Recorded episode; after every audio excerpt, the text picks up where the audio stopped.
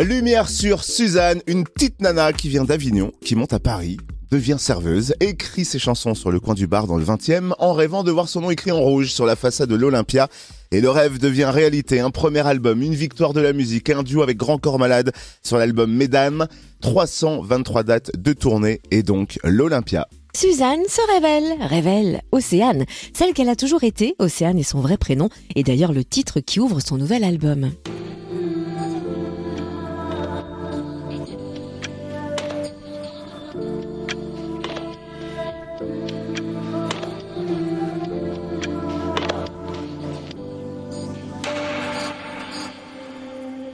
Résiste, Océane insiste, les deux persistent et signent ce deuxième album caméo avec lequel Suzanne est en tournée et bientôt chez nous à la Vapeur à Dijon, jeudi prochain, le 23 février. Suzanne est notre invitée, bonjour.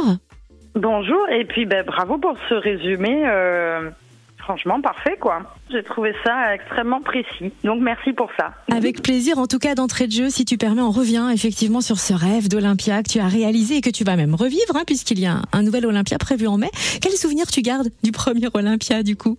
Bah, c'est, le, premier Olympia, c'est vrai que je dis souvent que, que le seul mot qui, me vient à l'esprit, c'est, irréel. J'ai, presque l'impression de ne pas l'avoir vécu. Je l'ai, je l'ai tellement euh, rêvé que, que le, le, moment où, enfin, quand on vit un rêve, je pourrais pas euh, décrire. Ça, c'est très dur de décrire la sensation, mais mais presque, je, j'étais dans des, des, dans ma tête, j'étais dans des mouvements qui allaient plus lentement. Tout était euh, presque comme si je vivais un peu le moment comme ça. C'était très beau. Euh, j'avais le cœur qui battait. Euh, enfin, je me suis sentie très vivante, quoi. Là, sur sur sur, sur cette Olympia, c'était quand même fou de voir le rideau s'ouvrir. moi qui rêvais, comme comme vous l'expliquez si bien il y a quelques années, depuis toujours en fait, hein, d'ouvrir un, Olympia. Je pensais pas que ça allait m'arriver pour de vrai quand j'écrivais mes, mes chansons toute seule dans mon coin. Et euh, là, de voir aujourd'hui qu'il y a un Olympia complet avec des gens euh, qui connaissent toutes les chansons par cœur et et qui les reçoivent et qui les vivent avec moi, enfin il y, a, rien de plus beau. Voilà, il y a rien de plus beau et j'ai la chance de vivre ça une deuxième fois pour être sûr euh, le 10 mai. Et, euh, et voilà, donc c'est incroyable ce qui m'arrive. Attardons-nous sur ton nouvel et deuxième album. Pourquoi l'as-tu appelé Caméo Alors pourquoi je l'ai appelé Caméo C'est vrai que ce mot caméo, il m'a, il m'a inspiré. Euh, c'est un mot euh, qui vient du cinéma, euh, qui est italien et qui veut dire, c'est une, sorte de d'entrée d'un personnage qui n'était pas mentionné dans, le scénario en fait, une entrée surprise. Euh, soit d'une vedette, soit de l'auteur. Euh, Hitchcock le faisait beaucoup dans ses films. Il entrait dans, ses, dans des scènes et en fait, on se rendait compte qu'après, ah, Hitchcock est, est, entré. Et en fait, Caméo, pour moi, je trouve qu'il il, relatait bien ce, ce, cette envie d'ouverture, en fait, de m'ouvrir un petit peu, d'aller raconter peut-être plus précisément euh, qui je suis, d'où je viens, euh, ma famille, mes amis qui m'entourent et euh, et voilà, c'est ce que c'est ce que j'ai essayé de faire euh, dans Caméo. Toujours bien sûr avec un, un, regard sur le monde, une vision du monde, parce que j'aborde des, des, sujets comme euh, le plaisir féminin. J'ai sorti une chanson qui s'appelle Génération désenchantée en, en hommage à Mylène Farmer, où, où, je parle de notre génération qui a, qui a du mal à, à, avancer, à trouver sa place, parce qu'on est quand même assez angoissé de tout ce qui se passe autour, mais on a de l'espoir encore et toujours. Je parle de féminicide, je parle de d'amour aussi. Euh, je pense que c'est un album qui est quand même mine de rien très euh, très riche en, en thèmes, j'espère. Et, euh, et j'espère que les gens s'y se, retrouveront. En tout cas, les, les premiers retours sont, sont, beaux et je suis très heureuse. Alors on revient à cette histoire de caméo et de ce personnage non mentionné au générique qui, qui rentre dans la scène. On l'a compris, hein, c'est Océane, mais pourquoi il était important que Suzanne tombe la combi, relève sa frange pour laisser apparaître Océane? Je sais pas, je crois qu'il y a eu un moment où j'en ai eu besoin. Euh, parce que je, je, crois que à chaque album, hein, que ce soit le premier, le deuxième, le troisième, je sais pas combien il y en aura, mais je, je, j'essaierai de respecter toujours l'endroit où je suis, quoi, au moment où je l'écris. Et euh, peut-être qu'à cette période-là, j'avais peut-être un petit peu oublié qui était Océane. Euh, à force, bah, c'est vrai, hein, d'entendre pendant quatre ans, on m'a appelé Suzanne, Suzanne partout, Suzanne qui es-tu, Suzanne qui es-tu. Et je voyais que j'avais du mal finalement à répondre à, à cette question, euh, parce que je crois qu'au plus on me demande qui je suis, au plus j'étais en train de me perdre. Et il a fallu que je réponde un peu en question, en, en chanson en fait, à ces questions qu'on me posait depuis quelques années. Et euh, bah, qui je suis en fait Je suis Océane déjà. Suzanne c'est mon nom de scène et elle me permet de faire beaucoup de choses.